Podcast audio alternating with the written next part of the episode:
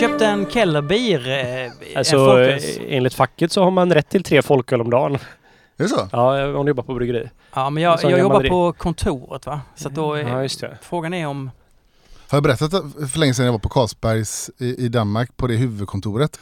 Och där de i personalmattalen berättade om att eh, chaufförerna hade att strejka för att de hade dratt in... De fick bara dricka två öl per dag. De som körde ut öl. Stark öl. Och innan var det lite ja. obegränsat. Mm. Mm. Eh, hur som helst så, så köpte jag en... Eh, Kellerbier från Stigberget. Mm. Olle, gör ni någon Kellerbier? Nej. Men varför, gör inte, varför hänger inte ni på trenden? Jag var väldigt glad att Kellerbier dog ut lite grann. Eller så upplevde jag det. Men sen så är ju Kellerbier, och du vurmade ju för Kellerbier i förra avsnittet. Mm. Och jag stör mig lite på Kellerbier. Jag har alltid gjort det. Men du stör dig nog på användningen av namnet, eller? Ja, men också själva ölstilen i sig. Ja, fast är det en ölstil? Ja, det är precis. Är det ett serveringssätt eller är det en ja. öl? Men vad menar du, Olle? Jo, men det här med typ, men Systembolaget har ju, hade ju en offert ute för Kellerbier, mer eller mindre. Mm. Vi skickade aldrig in någonting där, för jag, det var ju som att, jag kände det som att så här, men då gör, tar vi kanske en av våra andra öl eller gör en sämre pilsner som vi... En sämre pilsner? Ja, men... För, om du paketerar någonting på burk med massa gäst i när det kommer till pilsner. Ja, ja, ja. Det är så här, jag ser det bara som en sämre variant av... Det blir det kanske, men det måste inte vara det. Nej, alltså är den purfärsk? Färsk, ja. ja, men mm. hur ofta blir den purfärsk och hur ofta har vi en kyl transportkedja och Nej, hela grejen med att dricka en Kellerbier är ju att det ska vara en väldigt så här, har du lagt det på en gravity keg till exempel direkt från en tank eller faktiskt servera direkt från en tank, så är det ju Kellerbier. Mm. Man men, ska vara på plats och dricka det. Ja, ja, men lite så känner jag att så här, Kellerbier är... Ja. Och sen så, det finns ju... Ajinge gör ju en Kellerbier. Och, men att... Och då är det att man har lite gästfällning kvar i en ofiltrerad öl helt enkelt. Ja, och ska vara väldigt färsk. Ja, men det, det, grejen här är ju att den ska vara färsk liksom. Ja. Och jag ser det som, om man ska jobba med till exempel Systembolaget och få ut någonting, så blir den inte tillräckligt färsk för min. Nej, jag fattar. Jag... Nej, men det är, så, det är väl bolagets... nackdel. Det går inte att göra den typen av saker.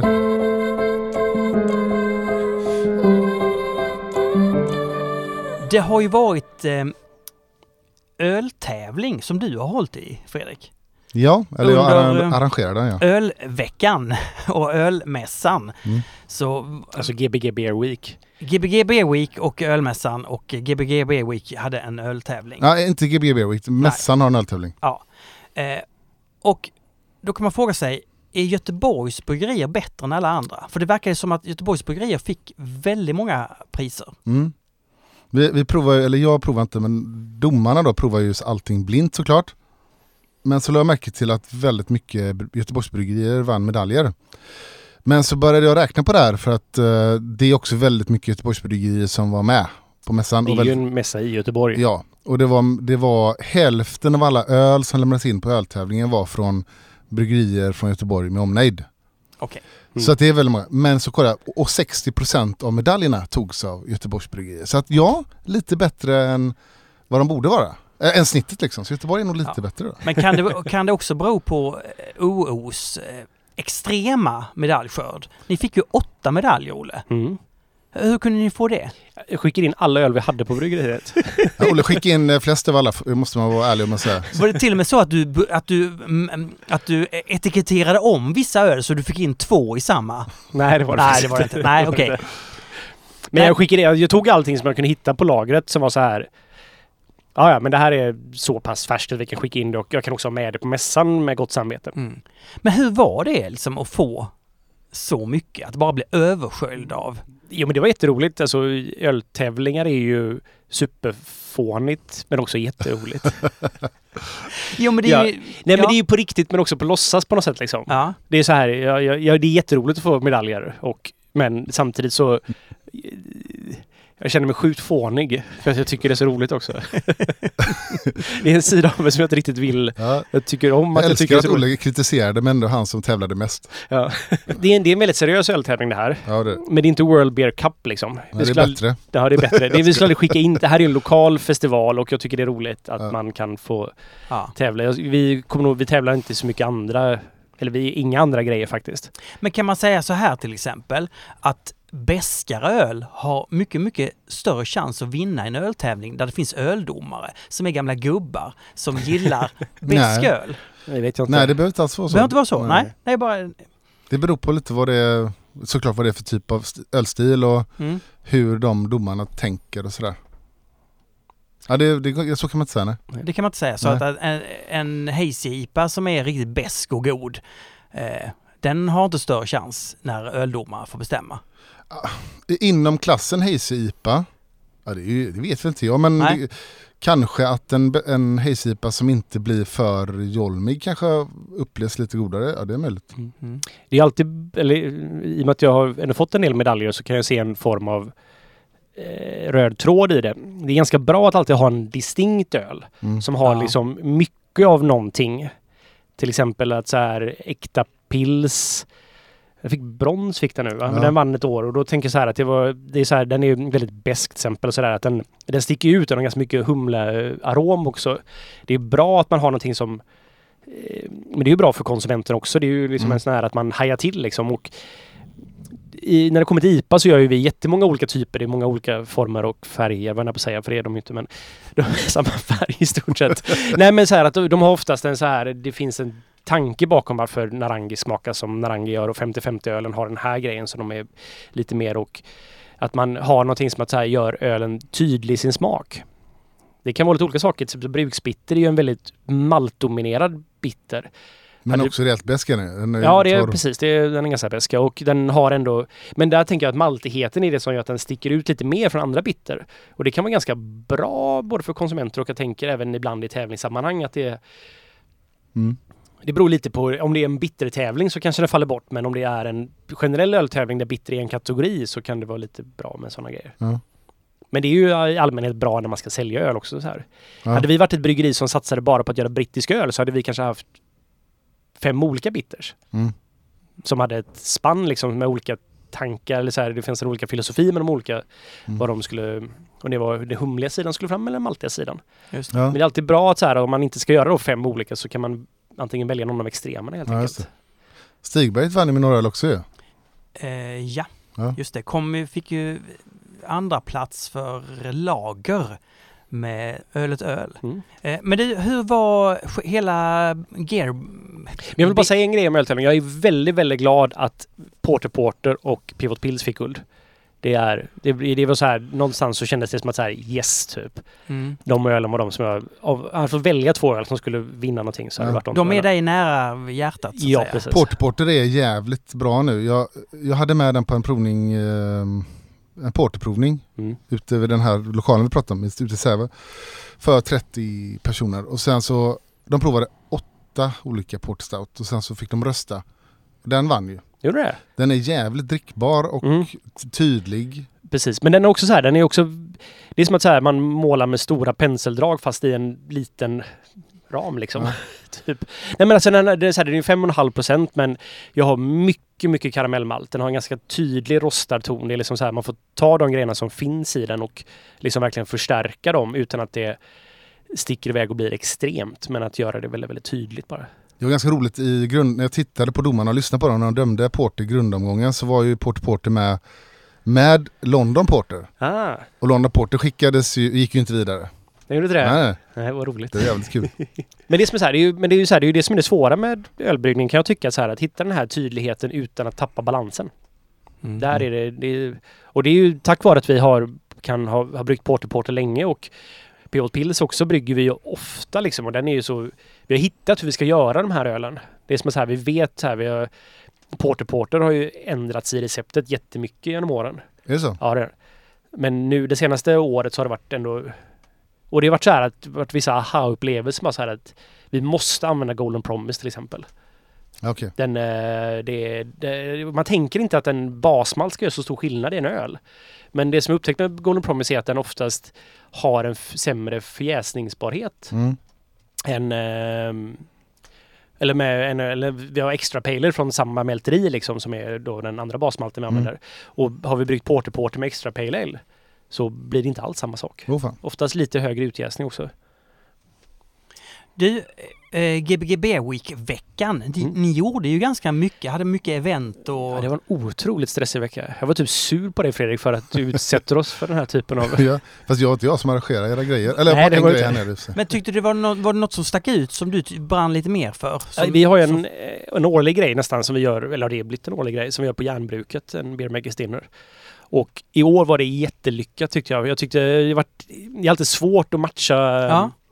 Mat och öl för att ja, vissa rätter, typ som tunga kötträtter, har varit svårt tycker jag att liksom hitta öl som passar till och sådär. Mm. Du vill ha vin egentligen? Till ja, jag vill ha vin till ja. det. Och, men jag vet inte, det är också så här att vi har bryggt en väl, vi har väldigt mycket olika öl nu och väldigt mycket som är liksom alltså tidigare har också haft mycket öl men det har varit olika former av I P A liksom. Men vi har haft som saisons, vi har haft olika typer av lageröl.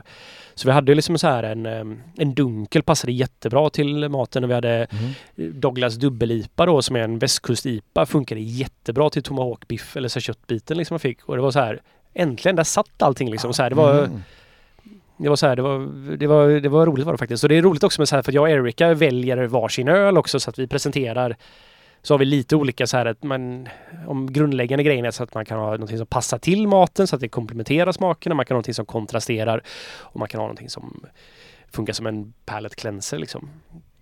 Och så så här att ja, men vi så kanske vi så här jag, jag kanske tog någonting som passade till och Erika kanske tog någonting som kontrasterade och så där. Alltså jag det här jag, jag säger det varje gång du nämner detta att ni väljer varsin öl. Jag får en väldigt härlig bild av att att ni har inte att ni gnabbas men att det ändå finns en en härlig jargong er emellan som är att ni har valt olika saker att, och att ni också tillåter att tycka olika att mm. man kan ha olika ingångar. Ja, alltså oft, oftast håller vi med om att båda två skulle funka liksom så här men ah. det är ju så här, vi, men det, det, det kommer ju från att vi inte kunde välja någon utan vi hade ju olika idéer om vad som var bäst egentligen. Ja. Och så var det så här, men då kör vi fan två istället. Men vad jag tänker är att mm. på plats så kan ni utveckla just det skådespelet att ni kan bli gnabba sig lite grann.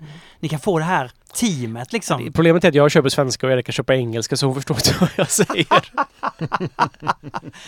Alltså, ja. Så det blev några tillfällen vi sa samma saker.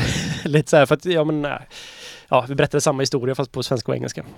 Helt enkelt. Ja, mm. alltså jag, det här med integrering och att lära sig svenska, jag tycker inte ni liksom tar det på riktigt på allvar på O O när ni pratar eng- bara pratar engelska. Alltså vi pratar en del svengelska faktiskt. Så vi, vi, vi, vi kör ändå att vi vi, vi pratar mycket språk här vi. Eller så vi pratar om språk och pratar om hur när man säger saker på svenska och sådär. Ja, och jag kastar verkligen sten i glashus. För jag vill absolut inte prata svenska. De, de försöker prata lite svenska med mig, de här britterna. Men jag vill inte höra dem prata svenska. Jag vill höra dem prata brittiska.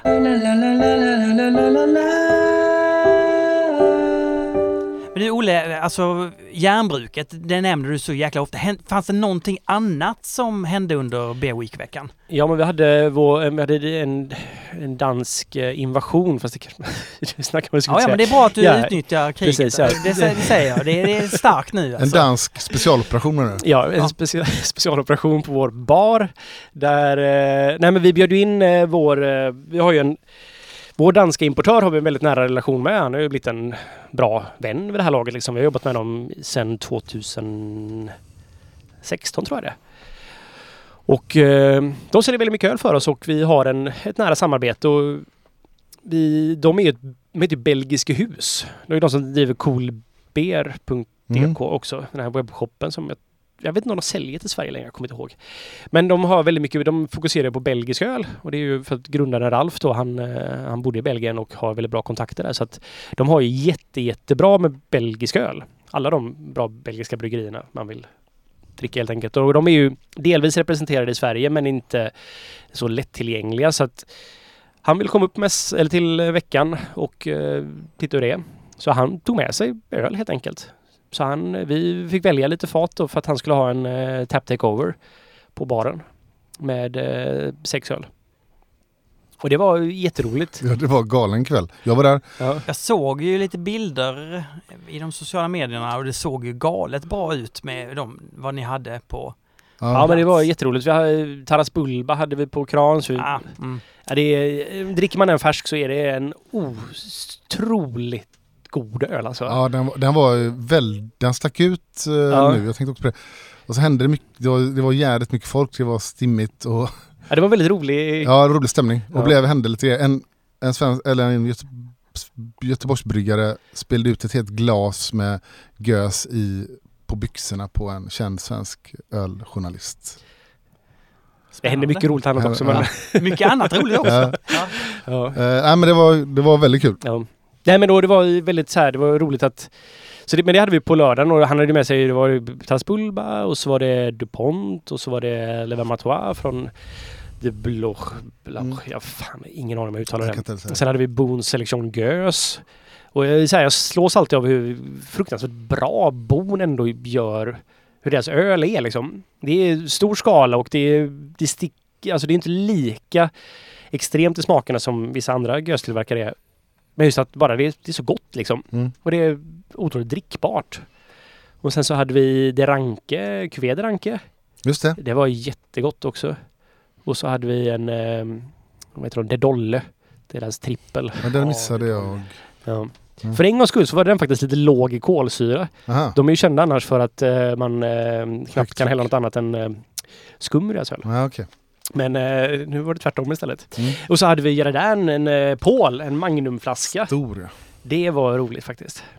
Men utöver det, på fredag var på lördag vi hade det. Och sen så på fredag så hade vi eh, Bad Seed som vi gjorde en collab med på fredagen också. Så de var där och hade Tap Takeover. Bad Seed, var är de ifrån? De är från utanför Aalborg. Landsbygden här. Men det var, det var, var Hakets var ju du också på. Ja, precis. Det, Hakets ölfestival. ölfestival. Ja. Ja, det var ju samtidigt som på lördagen där som vi hade den här ja, belgiska. Så jag sprang rätt mycket fram och tillbaka mellan Haket och vår bar. Där blev det. Ja, men det var också bra grej. Där var det en dans. Jag har aldrig, aldrig sett där förut. En dansk... Observatoriet. Just det. Ja. Tyckte jag var bra grej. Jag har hört talas om dem. Jag har aldrig druckit det tidigare. Ja. Det är lite som den här Underjord. Att jag vet att ja. de finns men jag har aldrig fått chansen att prova det. Så. Ja, det var kul att prata med, med honom. Det var ja. väldigt intressant. Och Per då. Jättebra öl. Jätte, jättebra öl. Lärjedalen. Wild and Sour. Ja. Mm. Ja, ja, ja, jag tycker det är en av de större ölupplevelserna ja, det det. jag har haft. En av hans tidiga grejer på Red Lion. Som jag, men jag var också lite oförberedd och hade precis börjat gilla syrligare öl. Mm. Och då är det klart, alltså vet ni vad? Tillfället gör ju nästan allting. Mm. Det är ju, alltså vi kan ju skita i och snacka om olika smaker hit och dit. Det är tillfället som är. Ni vet, ni så, kommer ni ihåg den här filmen som är wine, vin... Eh, som heter Sideways. Sideways. Ni kommer ihåg Sideways. Mm. Och han dricker en otroligt exklusiv flaska vin. Ja, på, på Wendy's eller liknande. Ja, och han ja. säger, alltså det, det handlar inte om att tillfället ska vara rätt, utan det blir ett bra tillfälle när man dricker en jättebra ja, ja. vin. Det är bullshit. Det är, alltså snacka om att ljuga för sig själv. Nej, tillfället är allt. Eh, Den filmen ska jag nog se om faktiskt. Det var länge sedan såg den. Ja, den är riktigt... Det finns en riktigt sorglig ton i den. Mm. Jag gillar det. Det är ångest. Men jag får säga, det var en väldigt lyckad vecka i allmänhet. Ja, det, jag, jag, det var så här, det var, jag har inte haft den på två år. Nej, precis. Bättre än vad vi vågade tro, eller hoppas på. Det blev bra. Då kommer ju frågan, kommer ni köra nästa år? Vi får se, kanske. Stigberg får släppa. Det kan du hälsa. Fredrik, vad uppmärksammade du mest på mässan? Alltså, fanns det någonting som du tyckte bara, wow, det här, vad är detta? Var det Melleruds bil som stod där bara, åh, Melleruds bil, det här vill jag kolla in. Ja, men det var coolt att se hur Mellerud lagrar sitt öl på träfat så, och ta med träfaten in på en mässa och servera som självbrunnet, det var coolt. Ja, var det en Kellerbier eller? Ja. ja. Att de har kört också den bilen ända från Mellerud med faten och hinner ner och håll, kylan hålls. Ja, men bra. Wow. Nej, jag, ska. Jag, jag, tänkte, jag tyckte först att man jävlar var ovan man var vid människor, kände jag. Eller jag var ovan vid folksamlingar. Otroligt eh, påfrestande faktiskt. Så jag, jag gick in där och så var eh, i den här folkmassan typ en kvart. Och sen så är det, nej men det här funkar inte riktigt. Så jag gick bak i någon, i någon loge och satte mig där och jobbade och drack kaffe. Så jag fick liksom vänja mig vid eh, känslan. Och dag två hade jag, då var det ganska roligt. Att stå ute bland folk, men det var skitjobbigt i början. Mm.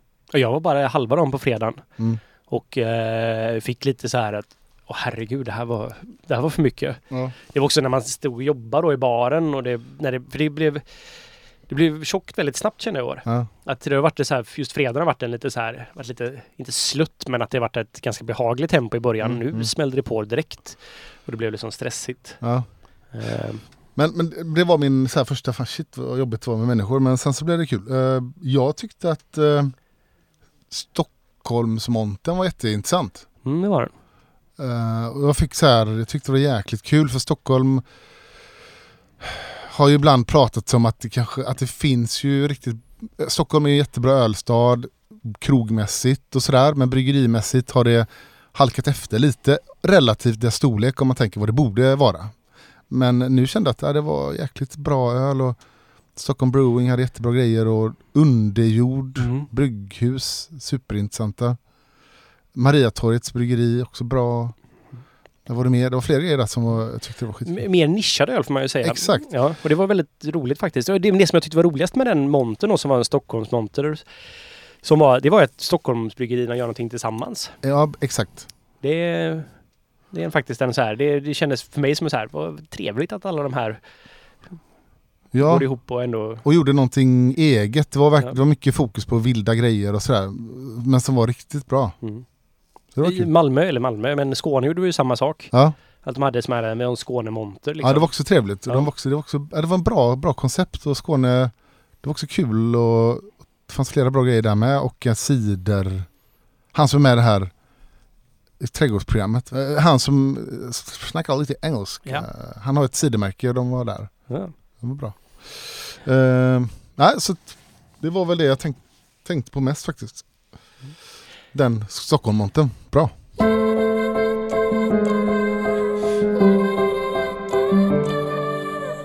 Jo, det har ju kommit flera sub-brands. Alltså man har ett eh, varumärke.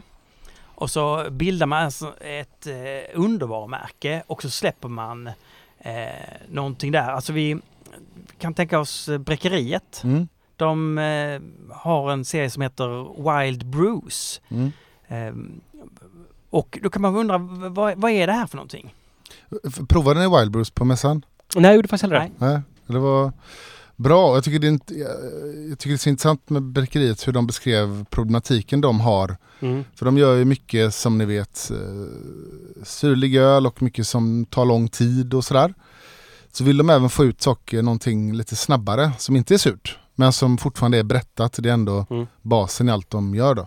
Mm. Så nu, då har de skapat det här varumärket Wild Bruce som... Tobias Janus gör designen på faktiskt automatiskt. Mm. Jag tänkte nästan när jag såg den där, det här måste vara Janus. Ja, den är snygg.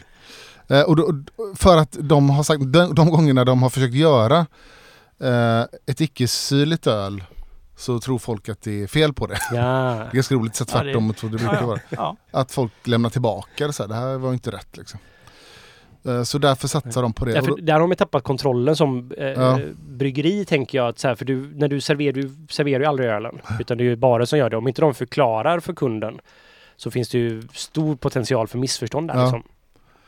Och det, som de, det här har jag missat fast jag har följt bryggeriet sedan start. Men de berättade att de gjorde ju inte från början. Och när de berättade, då mindes jag det. Att, så var ju inte ölen, den var inte syrlig från början. Utan de, den var ju berättad och gjorde en del fruktöl och sådär. Men han Christian ville, han tyckte att jag har, jag har kontroll över det här, vi kan testa att göra något eh, syrligt liksom. Men det satte ju sig i det bryggeriet och sen blev allt syrligt. Mm. Så det var egentligen lite, o, det var inte egentligen meningen från start. Men då är det väl helt rätt att starta ett under, ja. så, man, så man kan bryta sig loss från det där. Jag tycker det är helt rätt, men sen däremot har det kommit en hel del andra undervarumärken som jag inte riktigt förstår varför faktiskt. Mm. Som det svenska bryggerier. Det är ju Simulogic ett tag. Jag har lagt, har lagt ner ja, det? Ja, vi skulle nog säga att jag har lagt ner det faktiskt. Ja. Jag, För att? Eh, vi gör det med O V O istället. Ja. Det, det är bara så här, det är skitsamma. Ja. Det, det är lika bra att göra med det här istället. Nej, men, och lite så undrar jag varför en del gör det. Jag vet inte, om det, är det kopplat till, kan man ha fördelar gentemot Systembolaget om du har olika varumärken? Nej, det skulle jag inte säga att man har. Eh, utan, i, med Simulogic var det ju delvis att där hade jag ju en, eller så här, jag var liksom inne i en del, så det här är O V O, det här är kärnan av O V O och jag släpper bara öl som går efter det här ramverket på ett sätt liksom att, och ibland så kände jag att det, ibland vill jag bara släppa öl lite utan att behöva tänka till så mycket, att man behöver hitta en design, man behöver hitta det här liksom att det kan vara bara gött att släppa någonting som är lite mer no-name-brandigt på det sättet liksom. Och som kanske drar sig utanför ölstilar som vi brukar släppa liksom. Mm. Uh, och det är ju som att så här, det var ju liksom så här, lite för att jag får loss min kreativitet på ett sätt liksom, men också ett sätt som att säga, ibland så händer också att vi gjorde öl som blev inte som jag tänkt, men de smakar fortfarande bra. Ibland när man gör första batchen och någonting så det här var inte alls vad jag hade med mål med det här, men det är fortfarande en bra öl. Då kunde vi släppa den via Simulogic. Just det. Men till slut så insåg jag att så här, det är ju fånigt det här. Jag kan ju lika gärna göra det med O V O. Det var ju bara min egna bild av O V O att det inte passar in där. Liksom. Nej, så sätt. Men jag förstår verkligen typ som Lärjedalens bryggeri som är då eh, Pers Wild and Sours rena. Mm. Och att det är så här att man, varför man inte vill... Liksom, ibland så är det, speciellt mindre varumärken tänker jag är väldigt bra att man har en väldigt tydlig profil för att det blir liksom en, eh, en styrka då som litet varumärke att sticka ut och mm. vara så här att, medan O O är mer att så här, vi gör alla ölstilar nu som vi tycker är, själva är goda att dricka, mm. men det blir ju en, jag hoppas att folk tänker att med O O att, så här, att det kommer vara gott om vi dricker från O O. Det är vårt mål liksom, att folk har som bild av vårt varumärke. Ja. Men det kan vara vad som helst egentligen. Och sen så vi kanske, i min fall var det en liten feghet. Det var ju saker jag inte vågade göra inom O O:s varumärke, så jag tänkte att det var bättre att lägga det under Simulogic. Det var ju en delvis en liten faktor i det. Och så tänker jag mig så här, när de stora bryggerierna har subbrands, typ som Brutal Brewing, mm. så gör man en satsning och man kanske inte vet att så här, vi tror det här kommer funka, men vi vet inte att det fun- kommer funka. Då kanske det är dumt att svärta ner ett befintligt varumärke ja. med...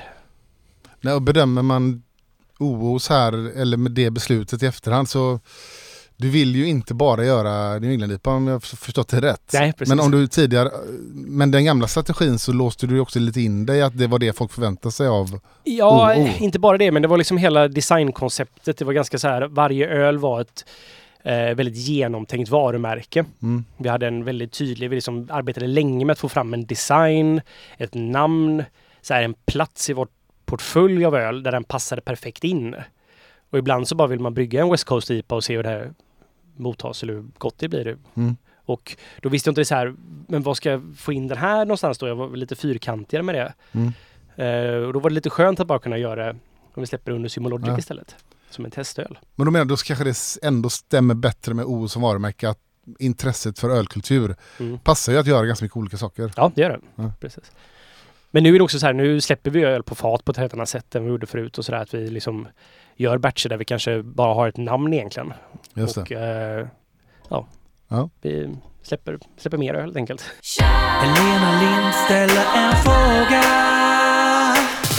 Den bästa frågan i världen. Hallå Helena, välkommen in i podden.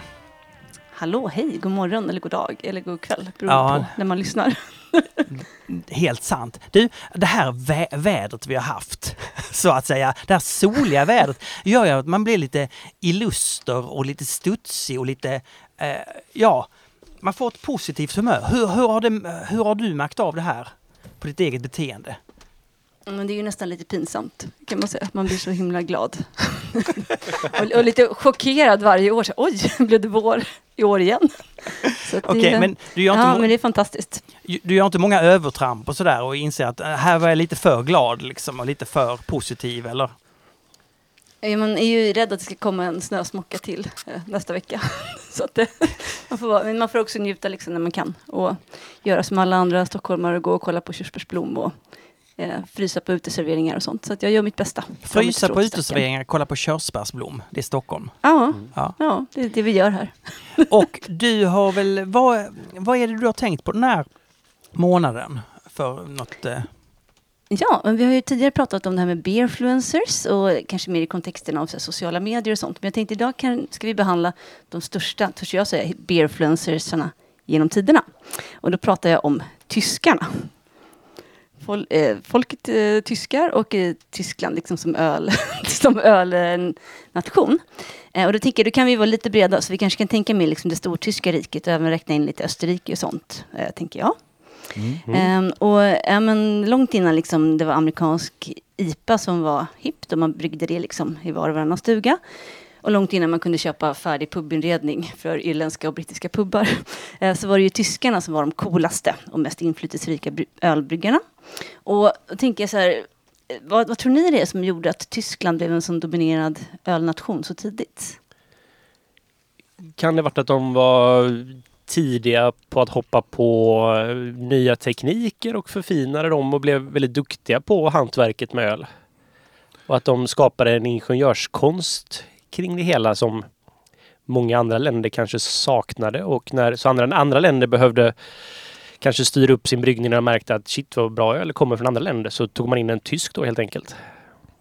Ja, och de var ju tidiga med, det är som du säger, de har ju varit, varit mest inflytelserika land, öllandet i världen när man ser på så här dagens, vad som mm. dricks i världen nu då. Eh, och det har ju jättemycket att göra att de också var lite på rätt plats för rätt tid, eh, får man säga, när när lagerölets genomslag kom, och det kom ju sen att dominera det här ölet hela världen. Så tyskarna var ju de som, engelsmännen industrialiserade ju porten liksom, överjäst, ale, och tyskarna åkte faktiskt England och lärde sig eh, världens första ölindustri där, mm. portindustrin, och sen så kom de tillbaka till Bayern, och där eh, blev det ett centrum för eh, både utbildning och väldigt kända personligheter som utgick därifrån och som renodlade lagerölet, lagerölsbryggning som blev det stora industriella ölet i världen. Mm. Men jag tänker också, jag tänkte på, de har också emigrerat en del, jag tänker i U S A, ja, ja. Att de flyttade dit och tog med sig då, mm. ville göra öl där på sitt sätt. Verkligen. Och har det skett i andra delar av världen också? Ja, det har det. De, alltså tyska bryggare, det, det finns ju tysk ölkultur som är rätt stor i Sydamerika. Ja, just det. Och det är mycket så här tyska bryggare som startade upp eh, bryggerier där. Och jag snackade, jag hörde lite med Janko om, om det där. För att han beskrev att eh, de tjeckiska bryggarna lärde upp väldigt mycket folk i ja, det som forna Östeuropa egentligen. Att brygga öl. Medan de tyska bryggarna eh, ja, lärde många andra så att säga, runt om i, i världen. Och tycker det är ändå en bra transformation att gå från nazist till att bli bryggare och ha ett annat intresse. Alltså lägga ner en stor del av det man engagerar sig i, och så blir man istället så att säga ölbryggare. Ja. Det är inga fördomar. Nej. Ja, men om man går in på Reinheitsgebot, hur stor roll tror ni det har spelat? Inga kopplingar eh, däremellan. Jag, jag, eller jag har alltid sett Reinheitsgebot som en form av så här, alltså lagar har ju dikterat öl väldigt, väldigt mycket olika, och de har ju f- ofta funnits av en helt annan anledning än för ölets bästa. Och det var väl kanske inte meningen att ölet var för ölets skull, utan det var för brödtillverkningen man skapade den en gång i tiden. Mm. Och sen så har de här, just i Reinheitsgebots fall så har, känner jag att, eller tänker jag att ehm, det har blivit en bra marknadsförings... Det låter bra när man säger att vi har väldigt tydliga regler för vad en öl ska vara. Det är lätt att kommunicera till kunden, och att man oftast då får en känsla av att det här är, de här vet vad de sysslar med. Absolut. Jag tror att det blir nästan lite fördomsfullt att säga det, men lite den... Eftersom ölbryggning var ju i Tyskland eh, fram till eh, egentligen artonhundratalet var ju det väldigt mycket en... Någonting man gjorde på, på gods och på gårdar som ett komplement till liksom, eh, jordbruk och sådär. Det var ju ingen industri alls. Eh, utan när det kom till Tyskland, in, industriella revolutionen kom till Bayern ganska sent jämfört med flera andra länder. Men, men det var det just kombinationen med lagerölet och eh, kunna kyla öl och kunna hantera gästen och sådär. Så det var mycket saker de kunde och spred sin kunskap då. Mm. Men jag tror att Reinheitsgebot absolut har haft en roll i det, för att man mappade upp lite hur, hur saker skulle göras liksom. Och det var, det var ju inte bara Reinheitsgebot, det var även hur man skulle eh, att man skulle använda termometer och sådär. Det var ändå lite banbrytande när de började, alltså att det ska man använda, punkt slut. Och det var, så så det var mycket sådana metoder de förde in i bryggning. Om man tittar på Sverige då, vilka, vilken påverkan har Tyskland haft på svensk ölkultur historiskt? Ja, också jättemycket. Mm. Alltså, om man tar eh, Sverige som exempel, så drack vi ju väldigt mycket porter. Porter var ju första, eh, Carnegie Porter och andra eh, porterbryggerier i Sverige var ju första ölindustrin. Men sen så kom ju det bayerska lagerölet till Sverige eh, mitten artonhundra på allvar. Eh, kom jag väl tidigare, men då, då, då skulle ju alla göra det tyska mörka lagerölet helt enkelt här i Sverige. Super starkt blev det. Och det slog ju ut porten till slut. Och då importerade vi bryggmästare ja, från Tyskland. Då tog vi in bryggmästare från Tyskland. Och det roliga är att det, man märker hur otroligt starkt Tyskland har varit även i modern tid. Om man tar... Um, ja, nu, nu vet jag vad som hände. Sen under nittonhundratalet i Sverige så lades det ner en massa bryggerier. Det blev mer och mer av en industri. Så är det mer och mer, eller bara lageröl i princip sen uh, under... andra hälften av nittonhundratalet. Men då tog man in tyska bryggare. Så att all, de, om ni tänker innan ölvågen, vi pratar åttiotal, liksom även tidigt nittiotal. Alla de bryggerierna, i princip alla, var ju tyska bryggmästare. Mm. Jag har skrivit upp vad de hette här. Jag ska faktiskt dra dem bara för att det är roligt. För att det, det visar hur tydligt det här var liksom. Uh, Helmut Hiltmann på Spendrups. En ikon. Eget namn ändå. Ja. Uh, Albert Bier, Bierlein på Till bryggerier. Wolfgang Bra Voigt namn. På Kopparberg, bryggmästare. Albert Wieskikel på Åbro. Han är ju jätt, känd mm. gubbe. Han, det var inte jättemånga år sedan han slutade. Eller femton kanske. Klaus Weltz på Vårby bryggerier. Frank Müller på Appeltofska och så vidare. Så att det, man skulle ha en tysk bryggmästare liksom. Eh, när, och då pratar vi ändå så pass sent som åttiotalet i Sverige. Mm. Om man backar lite grann, jag tänker så här, det som hände i Tyskland, jag tänker på det här med kommunbryggerier och sådär, att man kanske då hade tillverkningen på gods och man insåg att, så här, att men, öl är så viktigt för oss så vi slår ihop produktionen. Då ja. måste ändå kunskap ha liksom centrerats så folk kunde börja utbyta kunskap och eh, kanske bli väldigt specialiserade på att vara bra på att brygga öl också. Ja, absolut. Och det, det kommer lite från Tjeckien också, för där, där hade man, i Tjeckien hade man, eller nuvarande Tjeckien, hade man ju större bryggerier än man hade i Tyskland. Tyskland var mycket mer utspritt, liksom. utspritt och mer lantligt så att säga. Och där, så det var ju där det skrevs den här, det finns en känd bok som, de, ja nu kommer jag ihåg vad den heter, det Kunst, det Brauerei eller annat, någonting, som blev så här bibeln för de som utbildade sig till mer industriella ölbryggare så att säga. Mm. Och, och, då, nej, men då, och då spred sig till Tyskland också att man, som Olle sa, att man började slå ihop och göra en mer storskalig produktion och så här insåg att det finns stora fördelar med det. Var det skillnad mellan olika delstater? Jag tänker typ Preussen och Bayern och så när det gällde hur, hur ölbryggning såg ut, vet man det? Jag kan inte det i detalj, men absolut. Men det var ju eh, München som blev centrat liksom för den stora ölproduktionen och Och där kunskapen fanns. Men jag har ingen aning hur det ser ut i norra Tyskland faktiskt. Ja, men i, i flera europeiska länder som, som domineras av en vintradition kan man säga. Så finns det ju ändå exempel på små områden med, med levande ölkultur. Och ofta när man kollar lite närmare på dem så har de ju ofta tillhört antingen Tyskland eller Österrike. Jag tänker till exempel på Strasbourg-området i Frankrike eller Sydtyrolen i Italien. Ehm, och då, det är ändå lite intressant då att även om man har inlämnat sitt land där man har en vin tradition som har fortsatt dricka öl. Så hur tänker ni att liksom det hör ihop den kulturella identiteten med, med vilken, vilken dryck man, man väljer? Ja, det är superstarkt ju. Mm. Och, och Tyskland är väl ett, kanske det bästa exemplet på, på det. Hur starkt förknippat det är med kulturell identitet. Och jag tänkte man var nere i, i, i Bamberg och Franken och sådär. Mm. Så tydligt kopplat till alltså vad man drack för typ av öl i vissa typer av regioner och Och hur viktig ölet var. Sådär. Det är nästan omöjligt att svara på för det är så stor fråga. Men det var ju en otroligt viktig del av identiteten, tänker jag. Och är fortfarande. Mm. Sen så, det här har jag riktigt tänkt på. Men jag vet ju att under typ, första världskriget och andra världskriget så försvann ju mycket av lokaler. Eller många bryggerier fick ju lägga ner och startades aldrig upp igen. Har, har det raderat en del av gammal ölkultur som... fanns då men inte finns kvar längre och ersattes egentligen av någon form av industriproduktion för att man öl behövdes fortfarande. Eh, i, du tänker Tyskland generellt eller? Ja, lite så. Ja, alltså, det finns ju så här eh, g- massa gamla tyska ölstilar som, är, som finns mest i, i texter och ja. papper liksom, men som dog ut och som dog ut i samband med eh, lagerölets genombrott mm. egentligen. Och när det blev en industri, ja. ja. Men inte med krigen att de, jag tänker också lite utanför, inte. eller runt om i Europa, att det blev så här några väldigt svåra år där mycket industrier fick lägga ner och så mm. vissa kanske aldrig startade upp igen. Så var det ju. Mm. Och man, tog, man beslagtog brygg, bryggverk och koppar och ja. det måste ha försvunnit mycket saker, men jag vet inte var. Och även i D D R tänker jag med planekonomi och sådär, det måste ju också varit väldigt styrt vad man fick, ja, men hur man fick brygga och vad man fick brygga, men det vet inte jag heller så mycket om, jag tänker hela Östra Europa måste ju ha präglats av det. Ja, men verkligen.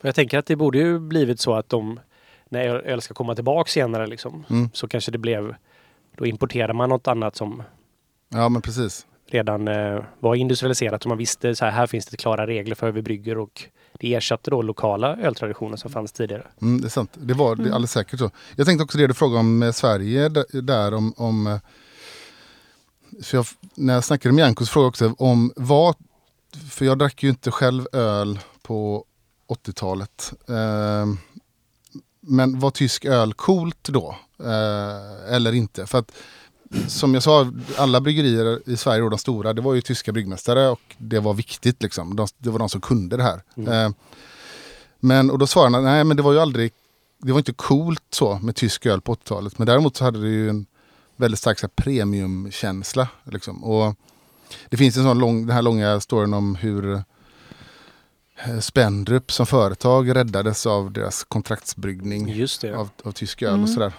Så att det var ändå någonting som var fint och som ansågs ha högre kvalitet. Ja. Och då kan väl Dagniske Bott spela in. Det är en väldigt lätt mm. marknadsföringsterm absolut. Att slänga sig med. Men så här, ja, men de här vet vad de, för de har Dagniske Bott. Så här, de har ja. haft det hur länge som helst, så de, de vet vad de gör. Ja. Och så som mm. svensk blir så här, ja, ja men det låter ju jättebra. Ja. Ja, det har vi ju pratat om den här fulölsreklamen förut med Robert Gustafsson som är, ja men, vår öl innehåller malt, humle, jäst och vatten. Just det. Alltså, det är ju Reinhardske Bott i princip, fast på svenska. Ja, men verkligen. Men sen så, jag vet inte, vad tycker ni själva nu? Vad har, vad har tysk öl för status nu? Det är ju fortfarande den dominerande ölen i världen skulle jag säga. Ja. Alltså i hela Asien är ju ljuslager. Världens största ölmärke är ju ett kinesiskt ljuslager. Ja. Säkert med någon form av adjunkt i, men... Mm. Men och, och Asien är också exempel på det som vi sa tidigare, mm, att mm. tyska bryggare åkte dit. Det var de som kunde starta upp industriella bryggerier som gjorde lageröl. Det var därför de har blivit så starka i Asien också. Ja, men det märker jag. Jag har varit i Taiwan och i Japan. För, ja, det är mer än tio år sedan nu, båda de länderna. Och där var det ju väldigt tydligt att det var tysk öl ja. som dominerade. Sen vet jag inte vad som har hänt med, ja, men sen I P A-trenden har kommit, men då var det verkligen... Ja, men det fanns en mycket större också bredd i lokalt bryggd tysk öl. Ja. Mm. Att det inte bara var lager utan det var även mörka öl och bock och sånt liksom. Eh, som var japanskt. Ja, just det. Och, och väldigt snygg såklart. Alltså väldigt snyggt hantverk. Ja. Men jag tycker det är intressant. Man kan se det i annan typ av matkultur också tycker jag, med hur ursprungsmärkning, land, ursprung är viktigt på något vis. Man kan se det inom, ja men jag tänker när, när pizzerierna kommer i Sverige. Alla skulle heta några italienska namn. Det var Italien som kan det här med pizza. Nu ser man ju en trend som är liksom... Det är fortfarande väldigt mycket Italien, men det kan ju vara något helt annat pizza idag än, än något italienskt arv. Mm. Är det inte, är det inte delar i Italien? Man, man går in mer på... Jo, jo, det också. Ja. Mm, mm, mm. Ja. Landsändar. Napolitansk pizza. Just det. Oh. Exakt. Det blir. Mm. För det gör man ju med öl också så här, att man pratar om nordtysk pilsner, typ som Jever som är mm. lite hårdare, man pratar om frankisk lager och man mm. pratar om mer sydtysk. Weissbier. Ja. Ja, ja, precis, att man ändå går in i i ja, liksom så här, delar in det med mindre och mindre subkategorier helt enkelt. Men, men ja, precis, jag tycker det är kul när du frågar det också om det här med coolt. Jag tänker på de, brygg, de här tyska bryggmästarna i Sverige på åttiotalet och nittiotalet. De, de var ju inte, så här, de var inte rockstjärnor som... Idag är ju bryggare lite mer så här... Okej, okay, vi pratar en väldigt smal krets ölnördar som dricker öl, men som kan tycka, som vet vilka bryggarna är och tycker det är coolt. Eh, på den tiden så visste ju ingen vem bryggarna var. Eller branschen som alltså jobbade på mm. bryggerierna hade respekt för dem, men det var absolut, konsumenter hade ju ingen aning om vem som bryggde ölet och sådär. Nej. Nej, precis. Det var ett företag som verkade Procordia och som ja. tog in pengar till statskassan. Liksom. Ja. Men sen tänker jag på alltså, hur Tyskland har påverkat andra ölkulturer. Jag tänkte dels, dels på att det sägs att uh, den uh, tjeckiska pilsnen egentligen är en bayersk uppfinning, och sen också på att Karlsberg sägs ha snott in i stationstecken uh, gästen från, från Bayern. Hur, hur tänker ni kring det? Är det så att allt öl egentligen är tysk? Ja, men alltså, lag, det, lagerölet är ju, urs, har ju något tyskt ursprung. Och sen så var det i Danmark. För säga, Danmark var ju ändå de som eh, gjorde det också möjligt att eh, få, ut, få ut det i den formen det är idag. Med, när de renodlade gästen och, mm. och sådär. De byggde ju vidare mm. på tyskarnas kultur lite grann. Med liksom en otroligt vetenskaplig approach till mm. bryggning. Att man inte kanske såg det som hantverk utan mer som att ja. det här går att mäta liksom. Det här ja, och, och vi pratade om det i det avsnittet. Vi pratade ka, dansk, vad heter det? Danmark har vi ett avsnitt. Vi pratade mm. om dansk pilsen. Då, då pratade vi med Mikael också. Ja, det gjorde vi. Underbart. Och, underbart. Och då... Och där pratade vi om just det, hur Karlsberg verkligen blev sånt ja, en, en nytt vetenskapscentrum för mycket ölbryggningskunskap i världen. Mm. Och hur det labbet har varit extremt viktigt. Men kan man inte säga att, att en sån grej, det vill säga som får spridning över världen, också jämnar ut skillnader? Gör ölmarknaden mm. mycket, mycket tråkigare. Ja. Den lokala försvinner. Mm. Det är en skam att, att sprida det på det sättet. Det, det, ja, men jag, ja, jag har ju varit inne på det många gånger och jag vet att det är boomeraktigt och tråkigt, men jag, jag blir så här... Jag, om jag skulle åka till England idag, jag är totalt ointresserad av att gå och besöka ett New England-bryggeri i England. Eller jag vet inte varför jag skulle göra det. Jag har ingen aning. Jag, jag är ledsen, jag är gammal, men jag orkar inte. Jag, man vill ha... Har du besökt ett så har du besökt alla i stort sett. Men lite ser, så. Alltså inredningsmässigt ser de fan alla likadana ut. Ja, men vill man åka till Bryssel och dricka nynnedipa? Nej. Nej. Alltså, vill och vill. Alltså, det är, om man är i Bryssel och så blir man supersugen på New England-ipa. Ja, det är inte förbjudet. Nej, inte. Men man kan inte åka till Bryssel. För att nu ska, oh, jag vill ha en New England-ipa. Jag åker till Bryssel. Nej, Nej. Så det är liksom en omvänd... Man, ja, så, att vi sa, så det finns ändå en längtan efter de, de lokala öl, ölen på något vis. Mm. Eller? Mm. Ja, ja. Mm. Absolut. Men sen tänker jag också att det inte bara är öl utan det är också hur man dricker. Alltså ölkultur, vi pratar ju lite om det. Ölkultur är inte bara själva ölen utan det är också hur man dricker. För om man jämför med till exempel Nederländerna, då dricker man ju ofta öl nästan flöjtje, alltså ett litet glas. Så får man och så håller det sig spikt och så medan man dricker och så tar man en till. Men i Tyskland har man ju de här stora glasen mm. som man dricker. Och jag tänker, är det så att den här stor stark normen, är det Tysklands fel? Bra fråga. Ja, det låter som det. Men en annan grej jag tänker på det, den här alltså slow pour-metoden lite grann, att man så här, det fanns ju någon form av ja, Janko pratade om det här i sin podd tror jag lite grann om att det här är en ganska ny marknadsföringsterm, jag kanske minns fel här nu, men att det här med att en perfekt pilsner tar sju minuter att ah, hälla ja. upp eller mm. liknande så här, det är ju en det är liksom ny, modern myt. Ja, ja, precis. Jag gillar ju det väldigt, väldigt mycket dock, men det är ett sån här yttre, yttre attribut som ändå är så här mm. Det, det känns så seriöst när de ja, gör det. Ja, ja. Så att det, det blir så här, det blir det här är på riktigt. Så här, de, verkligen. De vet vad de mm. sysslar med. Det, det hör man inte så ofta längre, men det är alltid när jag höll provningar för då var det alltid någon gubbe som sa en riktig öl ska väl ta sju minuter att hälla upp. Ja, men precis. Men det jag tänker, Helena, är att, eh, att hälla upp i små, små glas och få en ny krispig. Alltså, nu lever vi i ett kapitalistiskt samhälle, va? Vi har marknadsekonomi, då håller vi inte på på det sättet. Då tar, tar vi, då tar vi en lite större öl och så... Nej, men det där är ju att värna om, om kvalitet på ölen. Och nej, men det kapitalistiska är ju att ta, beta- ta små, jättesmå glas ja, och ta jättemycket betalt. Det är sant, men det verkar ju... Å andra sidan, ja, det har du ja. rätt i. Men det verkar som att de i det här fallet brydde sig om hur ölen smakade. Ja. Och det... Ja. Ja. Ja. Eller så köpte man en bricka i taget, så man köpte inte en... Ja, man köpte kanske lika mycket, nej, men... Men en bricka istället. En bricka, ja, ja. Då. Nej, men så är det. Och sen är det ju det här eh, som är super, superviktigt eh, historiskt, att öl var ju mat också i Tyskland. Eller det såg ju som en liksom, näring. Och det är klart att man inte sitter och dricker en liten öl då. Utan nej, då, då tar man en, en stor öl. Då vill man ha en limpa, så att säga. Ja. Ja. Mm. Och sen, om vi ska gå tillbaka lite till idag, så att man kanske trodde att så här, Tysklands tid som beerfluencer var slut vid millennieskiftet. Men så helt plötsligt så dyker det upp liksom, dammar man av de här i princip utdöda stilarna Berliner Weisser och eh, Gåse. Mm. Och då vet vi ju alla var det slutade.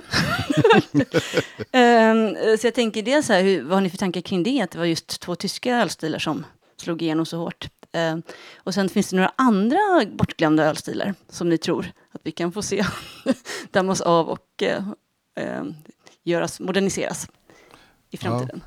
Ja, men det, är, det är jättebra fråga, det är sjukt bra fråga. Det är så superintressant för det som du lyfter där är ju att eh, Tyskland var ett extremt, även om vi idag tänker Tyskland som lite konservativt vad gällande vad man tycker att öl är, så har ju Tyskland haft extremt mycket olika typer av öl. Mm. Och eh, finns en enorm bredd och det, historiskt finns det liksom så här gamla ölstilar som är borta. Eh, jag kan inte så mycket om dem, men eh, det borde ju komma andra saker. Eh, Steinbier hoppas jag.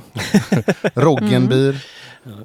Men eh, sagt, ja. men G B G Beer Week-ölen i år var ju en Vienna-lager och jag tror typ så här lite mörkare dunkel och den mm. kommer få lite litet uppsving i alla fall. Absolut. Eh, det, mm. Så kanske säsongtrenden kanske gör att de här lantbier, alltså...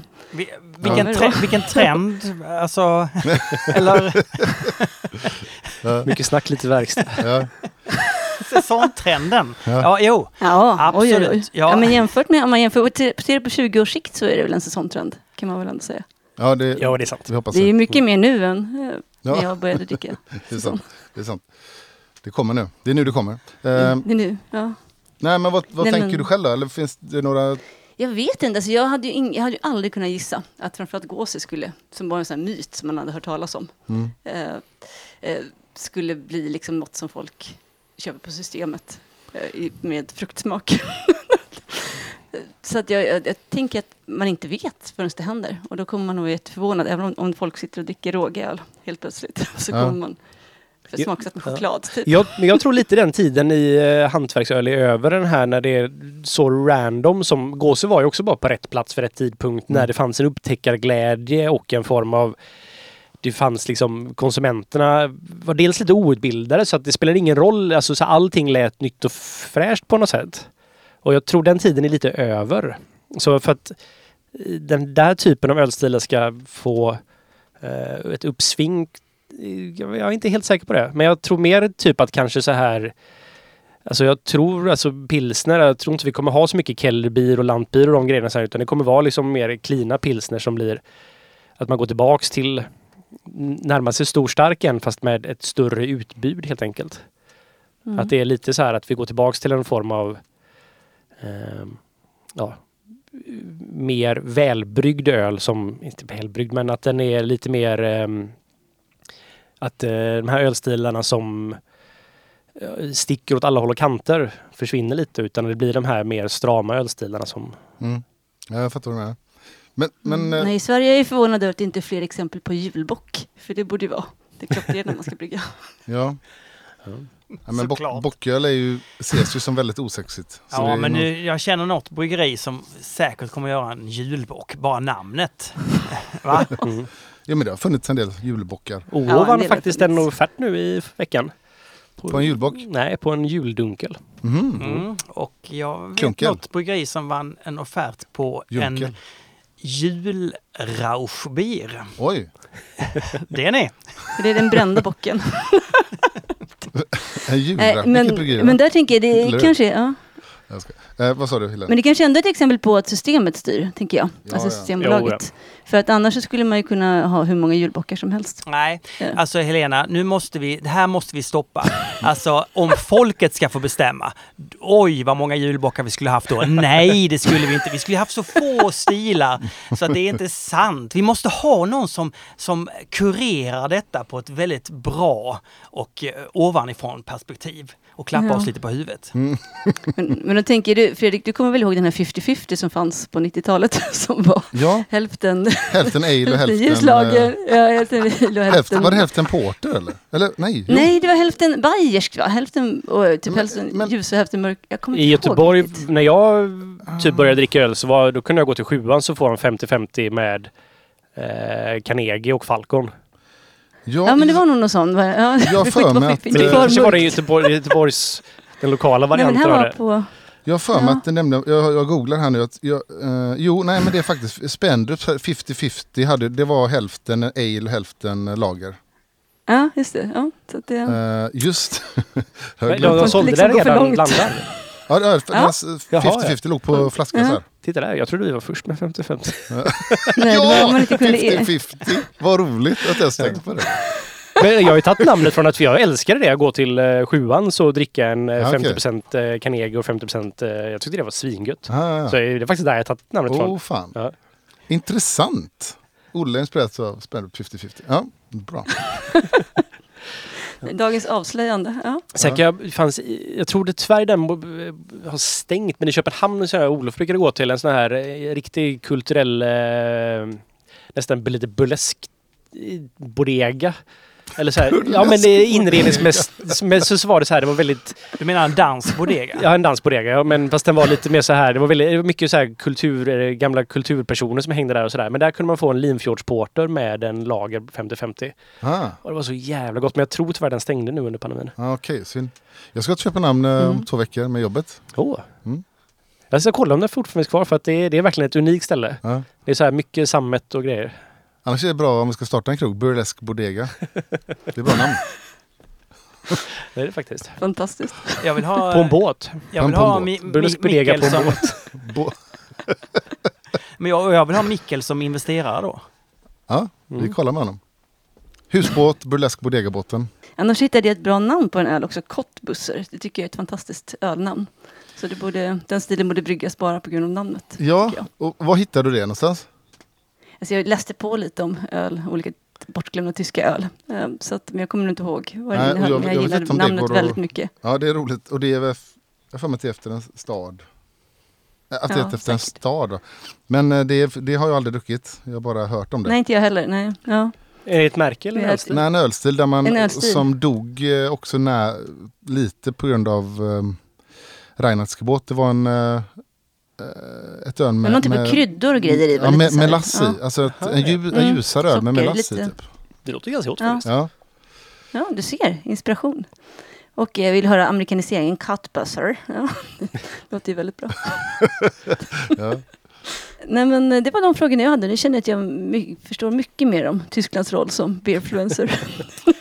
Vad roligt, beerfluencer. Du, Helena, alltså nu när vi har de här ja. ljusa tiderna, vi går mot eh, maj och sommar, då funderar man mm. ändå på hur, vad kommer att finnas i ditt kylskåp så att säga under sommarperioden? Vad är det liksom måstena? Man, man kan ju gissa, men, men säg, det, säg det till oss. Vad är det? Ljus belgisk öl, antingen säsong eller blond eller vitt bier. Ehm, ehm, och så vill jag gärna ha torr pilsner. Ehm, Och vad vill jag mer ha? Nej, men det är också gott, för svensk sommar är ju som den är liksom, så det är ju ofta ganska kalla kvällar. Så då är det också, kan man ta fram eh, någon sån här gammal eh, stout som har stått för länge i källaren eh, och knäcka den typ på midsommarkvällen. Eller eh, om man har kvar, eh, så har man sparat sina Mysingen från Nynäs, eh, från Julas, deras vinteröl. Just. Den görs ju väldigt bra när den har lagrats ett, ett halvår tycker ja. jag. Så jag brukar spara några Mysingen så, och så brukar jag dricka dem.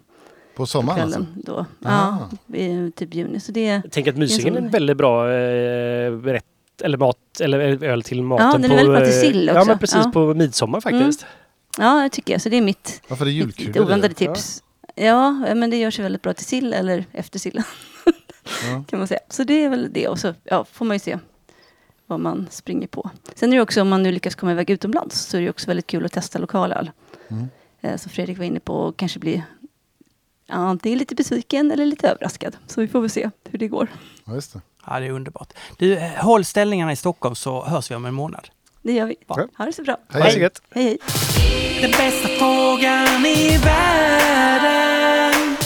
Om ni tänker på er själva eller vänner runt omkring sådär, som gör eh, lite så här livsstilsval som handlar om intressen för någonting. Det kan vara, ni kanske känner någon som är väldigt intresserad av konst, som besöker mycket så här konstmuseum och bryr sig mycket om konst och sådär. Visst, en sån person har ju, när man är sån, det finns ju ingen väg tillbaka sen. Det är inte så att den personen så här, nej fan, nu är jag trött på konst, nu ska jag köpa tavlor på Ikea eller planscher på Ikea i fortsättningen. Eller det händer ju inte. Nej. Eller någon som är så här extremt matintresserad och läser mycket om mat, lagar mycket mat, besöker spännande restauranger, är så här foodie liksom, till att ändå bara, nej fan vad pretentiöst det blev med mat. Jag ska bara äta Gorbis bara nu och Dafgårds frysta pizzor liksom. De, de kan ju ha guilty pleasures, men det är aldrig en hel omvändning att man går till Nej. andra sidan. Liksom. Men att man tar avstånd från den gamla världen, Nej. det händer ju inte. Men då har jag en sak som jag... Jag har ett par gamla vänner som, som jag eh, blivit nästan sådär lite besviken på en grej. Och då undrar jag, är det, är det sjukt att vara besviken på det? Och det handlar ju om öl då, så ni förstår. Mm. Jaha, vadå? Eh, vad, vad har hänt liksom? Nej, men en gammal vän till mig som, jag var den, en av dem jag började prova öl ihop med. Vi var superintresserade, vi provade öl och så här. Han har ju helt lämnat det nu. Det är så här, han dricker ju bara eh, liksom, storstark och aldrig någonsin någonting intressant överhuvudtaget. Och se han lägger ut bilderna, han dricker bärs och ser det så här. Det enda jag kan komma på det här, jag känner folk som har gjort en helomvändning, ja. Är folk som jag känner som var antingen väldigt åt höger eller väldigt åt vänster i politik när de var yngre. Har de gjort en omvändningen inom öl? Eller nej, inom nej, politik? De har gjort det inom politik. Oj, då, liksom. Det är ja, enda, okay. enda så här att man... Och då, men visst blir det att man får nästan lite hål i hjärtat. Man säger så här, men precis. Varför gjorde du så? Eller, det känns fel. Det känns fel för att då innebar det att du bara skojade i början. Eller? Mm. Mm. Och jag tänker väldigt mycket kring öl så att det är någonting med sig in i. Sen finns det liksom ingen väg tillbaka. Det kan finnas en väg tillbaka att man inte behöver hålla på och nörda och köpa dyr öl och ja. Ticka. Men man kan ju aldrig så här, jag tyckte inte det var gott med men du, Fredrik. Öl längre. Eller hantverksöl längre. Han ville, hen, ja. Ville ju vara din vän. Och hängde ju med dig på allt och, och inspirerades av när du började prata om den ena och andra belgiska öl. Och bara, ja men det här vill jag, jag vill vara med i det här sammanhanget. Nej men han var, och, nej. Jag fattar nej. Vad du menar, det skulle kunna vara så. Det skulle kunna vara så. Men det är konstigt att säga, jag kan ju förstå, för jag, man, man har ju personer i sin närhet som, och jag kanske till mig själv kan vara lite grann så att man kanske flaxar lite mellan väldigt djupa intressen som man sen lämnar till ett nytt intresse. Men det finns ju alltid kvar ett spår av ens gamla intresse, ja. Någonstans som man aldrig tar avkall på liksom. Man blev ju berikad på något sätt och insåg att det här är mycket bättre ja. Än det här till exempel. Och det är ju knepigt om man faktiskt ja. Inte, öl inte lämnar någon form av bestående. Nej, och då undrar jag hur vanligt tror ni, med tanke på att ölintresset har ökat väldigt mycket så här, hur många, eller tror ni att det är en stor andel av de här som kommer bara lämna det? Jag, jag tror det kan vara en ganska stor del faktiskt. What? Ja, jag, jag är lite, det är en sån här grej som jag inte sitter vaken på nätterna för, men att jag faktiskt så här, jag är lite orolig för, nu har vi haft en sån väldigt intensiv period av så här craft beer. Eh, och jag är rädd att många av de här kanske, jag hoppas att de så här, det är ju att man, man hittar sina favoriter och sådär, så, där, så mm. håller man väl kvar vid dem, men att det finns många nog som kanske bara så här, nej, vi tar något annat nu och så. Ja. För jag, jag kan förstå det här att man stagnerar eller stann, stannar upp, stannar vid något fas och fortsätter. Jag kan förstå att, mm. uh, låt oss säga att man får, man har ett råd helt enkelt, för det kostar ju pengar om man ska hålla på och köpa en massa dyra öl och sådär. Ja. Jag kan fatta en grej, ah, men nu ska jag... Det kanske bara, också passar bättre under en viss tid i ens liv innan ja, man typ skaffade barn och sådär liksom. Nej men hela grejen, ah, men jag ska, jag, nu köper jag bara Oppigårds, det är prisvärt, det är bra liksom, mm. så gör man det. det då, men då är man ändå, man ändå så här ett ölintresse som man är kvar vid och gillar smaker. Det, men, hopp, det är det jag hoppas ska hända, men ja. Jag är lite rädd att jag, för jag kan ibland känna att mentaliteten bland många ölnördar är att det är allt eller inget. Ah, okay. Att det är liksom så här, om jag inte kan göra det här till hundra tio procent, då skiter jag lite i det. Intressant. Ja, det, det, det tycker jag är en väldigt svag riktning att ta egentligen. Att man inte är balanserad även där. Är ni med? Mm. Att, man, att man bara... Att, att man ser världen som svart eller vit. Väldigt mm. mycket av våra frågor behandlas som svart, svart eller vit. Är du fullständigt för vaccin? Är du inte det? Ja, då är du fullständigt emot det. Precis som att man inte kan vara i mitten och problematisera båda sidorna. För det är ju det som är...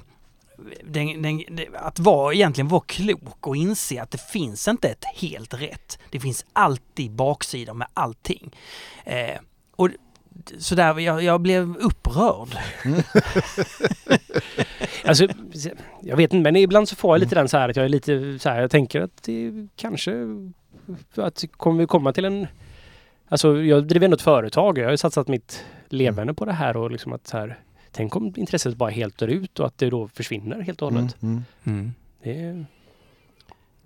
Eller då om de stora lyckas knipa den, den lagom intresset. Ja, ska... precis. Det, för det finns ju också en risk då att, så här, att vi lämnas helt utanför. Att den här liksom, när man trappar ner på sitt intresse eller så här att man bestämmer sig. Eller så här, jag har hittat de här produkterna och så... kommer de stora och kniper dem. Det är ju det, det, är det härliga med att ha ett väldigt stort företag är ju att i princip kan du lägga ner mindre. Du kan dels köpa upp dem. Hur har till exempel den stora läskjätten jobbat runt om i, i olika länder, i olika utmärker och köpt upp hela marknader. Det är ju fördelen med att ha varit storbolag. Så att mitt råd, Olle, det är ju att du blir jävligt stor. Och börja m- våldföra dig på mindre bolag. Det tror jag är det säkraste. Och nu har vi den här, jag återkommer till marknadsekonomi. Jag tycker ju ofta jag nämner det i podden, eh, desto, desto bättre. Nej, men, och då, då är det den vägen vi kan gå. Mm. Det finns ju inte någon annan väg. Finns det det? Eh, jag tror en här... Eh, jag tror en jätte, jätteviktig faktor här är faktiskt eh, krogarna. Mm. Att för att hantverksöl ska kunna behålla sin... Eh, behålla intresset helt enkelt, så måste det kunna finnas på krogen på ett bättre sätt än det finns idag. Mm. Ja, och hur ligger vi till med krogavtalen? Jag vet inte. Jag har inte hört något från eh, Konkurrensverket. Det är inte så att de informerar. Nej, men hade de kontakt... ringer dig varje fredag. Nej, men jag hade ju kontakt med den där och lämnade uppgifter till en eh, ja. person där, men de är ju proffsiga så de lämnar inte någon uppgift till mig. Men jag Nej. tänker att de, det skulle väl kunna finnas någon där som liksom du korkar upp en, en liten säsong på fredagskvällen och skickar iväg några helt oskyldiga sms. Kanske inte då till Belgien utan kanske till dig. Ja. De kommer till dig och bara, hallå, det här har hänt. Bra idé. Jag ska skicka lite säsong till Konkurrensverket. Så för, så här, fredags after work. Här har ni. Ring mig innan ni har druckit upp den här och så är det som en stark mm. supersäsong. Men Fredrik, vad tänker du på de här som, som lämnar, ja. lämnar och går tillbaka till någon sorts eh, industriellt producerad öl? Va, va, hur stort är ditt hat här? Eller vad? Nej, men jag blir provocerad av det och blir så här, men så blir jag också lite provocerad av min reaktion. För att jag blir så här, man känner sig, jag känner mig sviken. Och så här, känner man, det är ju helt orimligt också, eller hur? Att känna sig sviken. Men, men jag, jag, jag har hängt uppe på det som fan mm. när jag har sett det. Lämna. Ja. Och jag, jag, jag kan också, vi har snackat om det tidigare, så här att folk i branschen kan vara så här att ja, men jag, jag ska dricka storstark. Stor liksom. det, det, där kan det provocera mig lite grann också som att, mm. så här, att typ, var försiktig. Eller så här, det här, ja, ja. Det är, du tycker det är lite fräckt och coolt just nu att bara ja. vara lite anti liksom, men att be careful what you wish for. Precis. Jag ska bara köpa grejer i plast från Kina. Mm. Ja. Ja, precis. Nej, men du ska bara börja jobba med dåliga mickar nu, Martin. Riktigt dåliga mickar. Alltså, man, kan man säga att de här mickarna är lite sämre än de mickarna vi hade tidigare? Du har sagt det, jag har aldrig förstått varför vi bytte i så fall. Nej, ja. det har... Men jag kan säga att Jagge, eh, Jaggelino, mm. som han inte heter, eh, tyckte att ljudet nu blir mycket mulligare och bättre och får inte den här riktiga P, P, P ett eh, högfrekvensvidrigheten. Mm. Eh, de jobbar med väldigt fina mickar som har de här femton tusen hertz eh, frekvenserna som kan, verkligen kan sticka i öronen. Om ni lyssnar på P ett snart, fundera då på om det inte gör lite ont i örat där okay. de pratar. Och så har vi ju haft det, ett väldigt, väldigt fint ljud som man ska ha när man sjunger in. Men nu när vi pratar så behöver man bara ha de här mm. proffsmickarna. Jag märkte skillnad faktiskt. Ja. Eller jag, jag, jag gick tillbaka och lyssnade på ett och så lyssnade jag på när vi hade bytt mickar. Ja, och och det, var, var... det var en skillnad. Det var ju rundare ljud eller vad man ska kalla det. Ja, lite mer poddljud. Vi sticker inte ut lika mycket. Eh... Tyvärr, tyvärr. vi, vi bränner inte i öronen på samma sätt. Men, ja. Har du så här när du lyssnar på musik hemma att ha speciella eh, kablar mellan eh, till högtalare nej, i, i guld? Nej, så här. nej, nej. Jag, du kör tråd, jag kör trådlöst. Oj, men det är inte bra, Martin. Nej, jag vet. Men jag, men jag är gammal, jag hör ju inget längre. Så det är... Vad snackar du om det här? Ja, nej. Nej, men det, det, därför att allting är dubbelt, Olle. Mm. Allting är föreställningar och vi skapar våra sanningar och så vidare. Men på det vi pratade om förut och det du sa det här med guldpläderare, så här, det var ju det är den här hi-fi-nördigheten ja, där jag liksom, de har gjort tester då när de har jättefina högtalare och jättefina förstärkare och så har de haft de här kablarna som kostar hundratusen kronor metern och så har de haft, det var något exempel för de hade en galge som de ja. bara vecklade ut och stoppade emellan ja. och galgen vann. Jaha. Finns det sådana typ så här, när man är nördig i typ öl som vi kan vara liksom, ja. finns det något exempel på där vi säger vi har gått alldeles för långt här, det här är liksom ja, det... folk som bygger lod och bryggeri hemma det, precis vad det är det jag tänkte på. Även om de, de öl jag har druckit från det har varit superbra ja. så är det något väldigt roligt med det. Det, det är lite samma. Jag, jag, jag kom Magnus Vasilis i hans butik när han, jag såg när han hade gjort sitt första försök där. Det såg ut som en sån rymdstation. Det såg jävligt roligt ut. Det, då, då känns det som att de har gått långt. De har gått ett steg för långt. Mm. Mm. Ja, och kanske är det så att makrobryggerierna gör den bästa ölen. Alltså, tekniskt så gör de ju bra öl, absolut. De skulle ju kunna göra väldigt bra öl. Ja, men det skulle ju bli, då skulle de inte tjäna lika mycket pengar. Nej. Det skulle, nej, det förmodligen skulle, inte. Nej. Förmodligen inte. Och har man pengarna i fokus. Eh, ja, det var värst vad jag kom in på det här med pengar. Mm. Nej, men det är väl en ja. så här, att antingen så satsar du på att göra mycket och volym och bli marknadsdominerande för att du kan göra, du kan trycka ut en öl i så stora mängder att du blir väldigt dominerande mm. och får medvetande då. Eller så jobbar du med att kvant, istället för kvantitet så jobbar du med kvalitet mm. och då har du ett annat sätt att nå kunder. Jag hörde en diskussion från en som har jobbat som bryggare på ett av de största bryggerierna i Sverige för flera år sedan. Jag pratade med den personen, så beskrev han att hur eh, extremt mycket pengar ett stort bryggeri kan spara på att dra in på någonting som på en, alltså vi minskar lite humle här, bara några gram ja. på några tusentals liter, så kan de tjäna väldigt mycket pengar på, på sikt. Mm. Och det är så de jobbar ju, mm. och då blir det inte bra till det. Alltså vi jobbar ju också så liksom, när vi tittar på så här att om vi kanske inte, men att så här, hitta rätt, rätt priser att köpa in då, mm. nu är det jättesvårt i dagsläget, men att det blir ju mycket pengar i slutändan när man lägger ihop alla många ja. bäckar små. Och här finns det ju en balans för ett hantverksbryggeri, skulle jag ju säga, att eh, du ska ju jobba med så bra ingredienser du kan, men du ska ju alltid se till att du ändå är kostnadseffektiv. Och eh, det är ju den, där är jag ju rädd för bryggerier som kanske tappar den balansen lite. Mm. Att man, det är lätt att man glömmer av var man kommer ifrån. Just det. Och vad det är som gjort att man har kommit hit man är då. Mm. Om man ja, fokuserar på bara att spara in pengar. Ja, precis. För det blir, för det blir mycket pengar. Desto, ja. större, och desto större man är, desto mer pengar blir det. Och det är väldigt lätt. Och jag kan tänka mig att i företag där ja, ledningen hamnat längre och längre från produktionen, så ja. ser de en annan sida av företaget. Och så är det ju. Och han beskrev just hur typ controller kommer och säger, kan vi inte mm. dra ner på humlen det här lite grann, för då kommer vi spara mm. trehundratusen per år. Alltså så här, mm. ja, jag har sagt det förut, så här, det viktigaste för hantverksbryggerier är att det är ju produktionen, att det är den som styr vad som ja. faktiskt ja, men produceras. Om, ja, om man söker det här livet där man får ett ganska tomt inre, ett ganska ihåligt inre, då, då, är, det, då är det ju då är det verkligen pengarna man ska jaga, tänker jag. Eh, Då kan man få det här riktigt tomheten. Och då kan man få en längtan efter någonting. Och rätt längtan driver ju kärleken starkt till någonting annat. Va? Ja. Och då kan man kompensera det på ett ganska obehagligt sätt. Ja. Jag vill säga inte att man blir en ond människa. Man bara blir en människa som längtar efter någonting som ruskar om. Va? Ja, jag fattar. Mm. Wall Street. Wall Street-personer. Ja, det är klart. Ingen, ingen konstigt med det. Nej, och det, det, jag säger inte hur vi ska an, sa, anordna ett samhälle. Jag bara konstaterar min oändliga visdom att ja, det finns problem med det ena och det finns problem med det andra och, mm. och så vidare. Mm. Eh, så är det med den saken. Den här månaden ska vi ju prata om något otroligt tråkigt. Något otroligt tråkigt.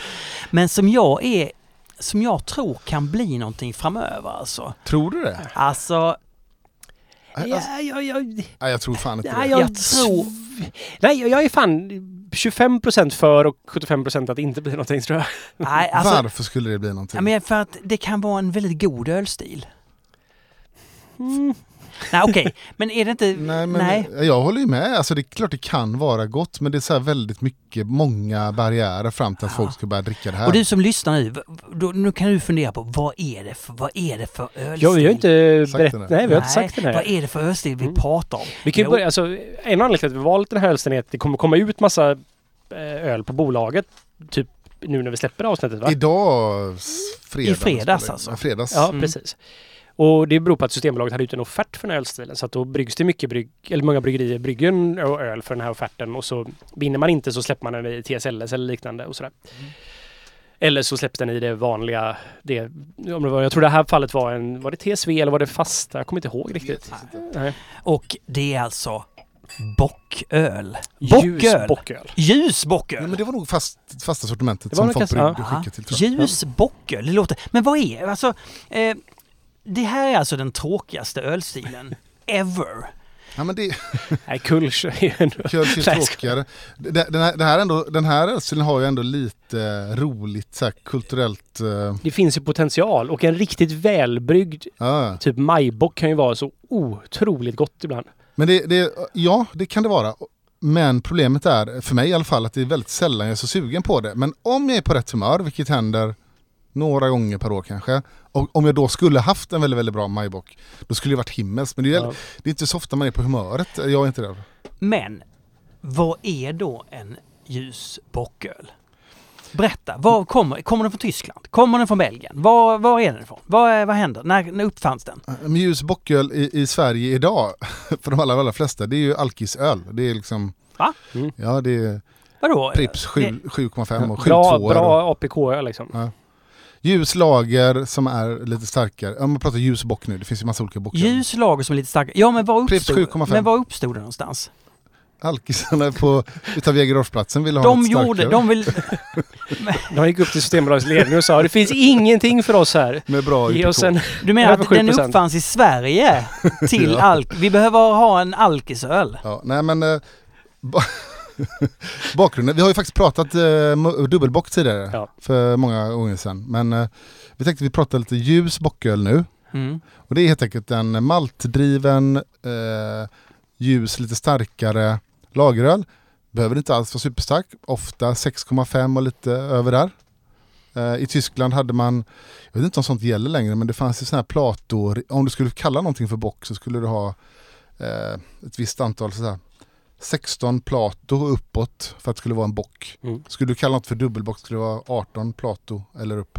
Okej, det är en tysk öl. Det är en tysk öl.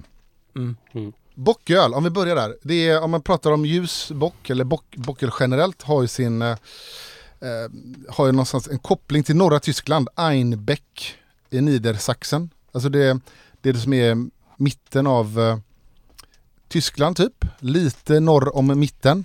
Det är, man kopplar helt enkelt alltså till Tyskland, lite mitten om, av, norr om mitten av Tyskland, Einbeck.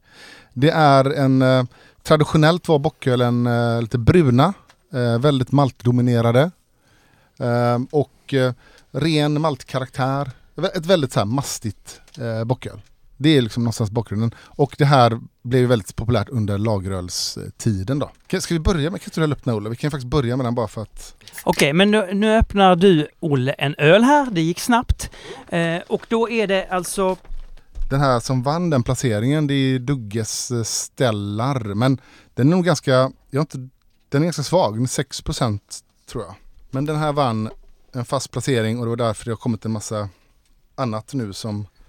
släpp som inte har helt enkelt kommit in på bolaget.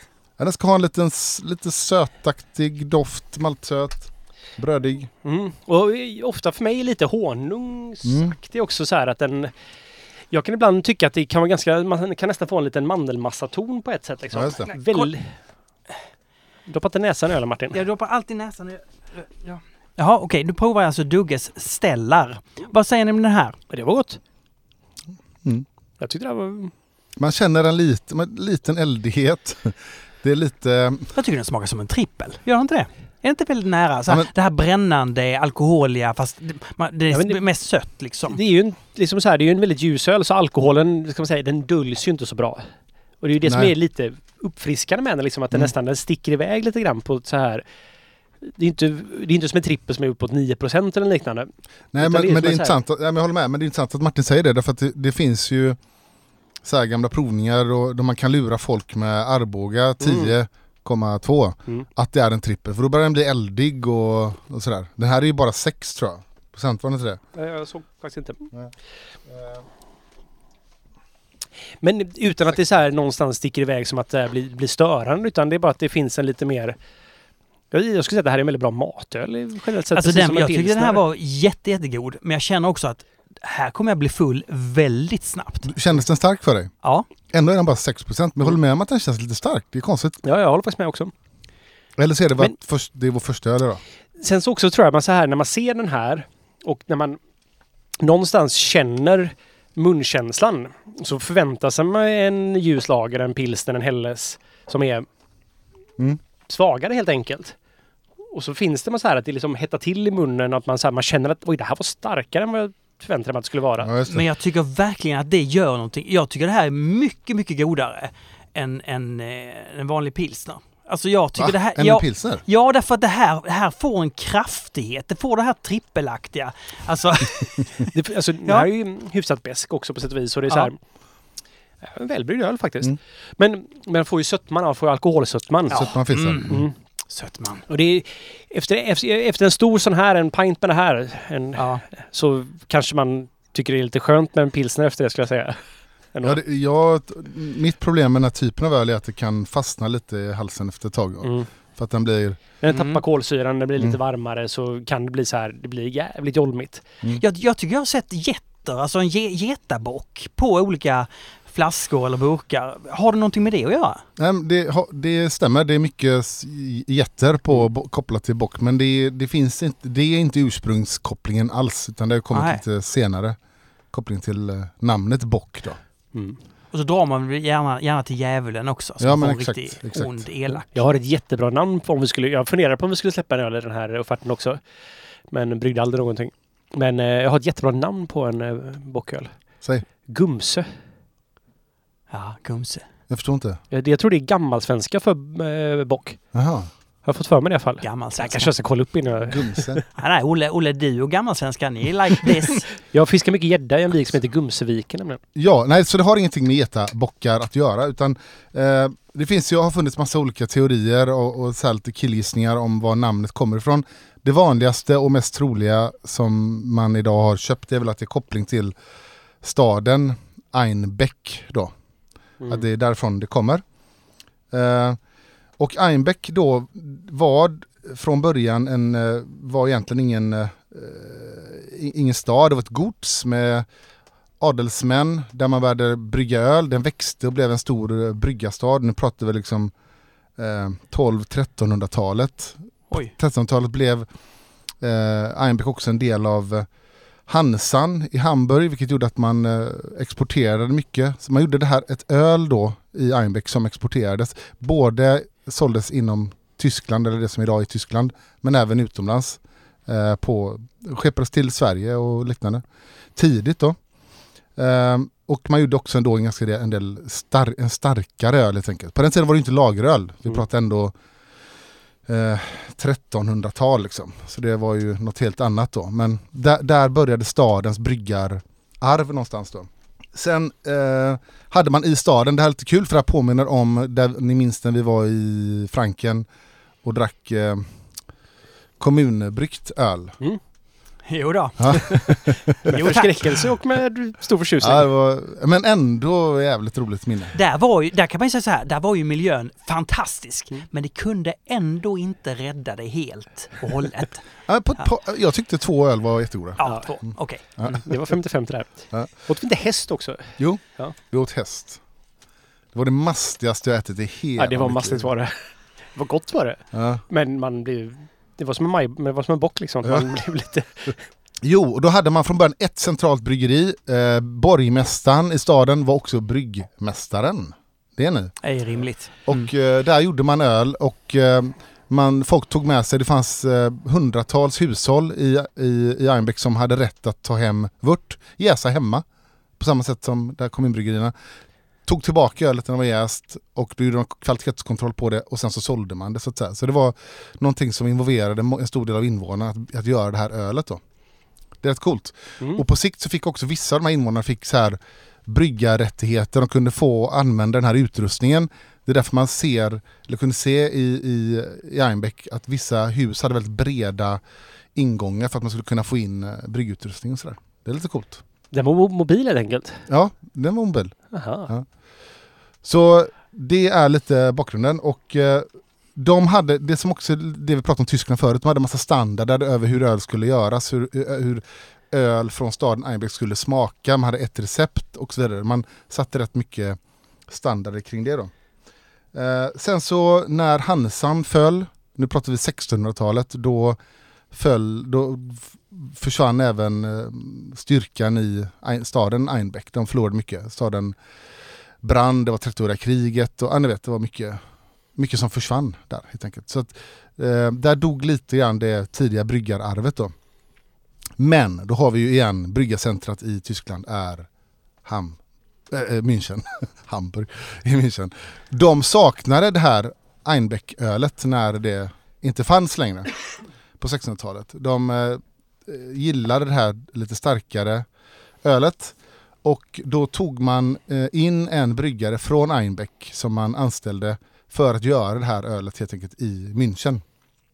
Det var, det var så man fick det. Och sen dess har egentligen München kommit att förknippas med eh, ölstilen. Eller egentligen Bayern har kommit att förknippas med ölstilen. Mm-hmm. Eh, Bock då. Och det som är lite kul som vi ska prova nu, det är ett öl som är eh, lite ursprungs, eh, säger man, stilen av det här ölet, för att namnet då kommer från, man kallade det, om man tänker gammal eh, dialekt i München så sa man ju eh, B uttalas P.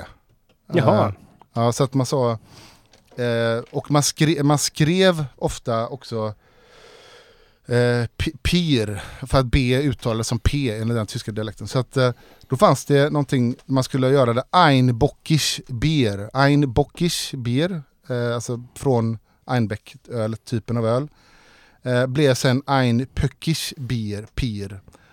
Då har det här bryggeriet som man förknippar med detta har gjort öl som heter så. Nämligen. Det. Einböckisch Bier. Från Einbecker. Från Einbecker, från staden Einbecker. Här är det här varumärket också som ni ser, det här röda et med en liten krona uppe på.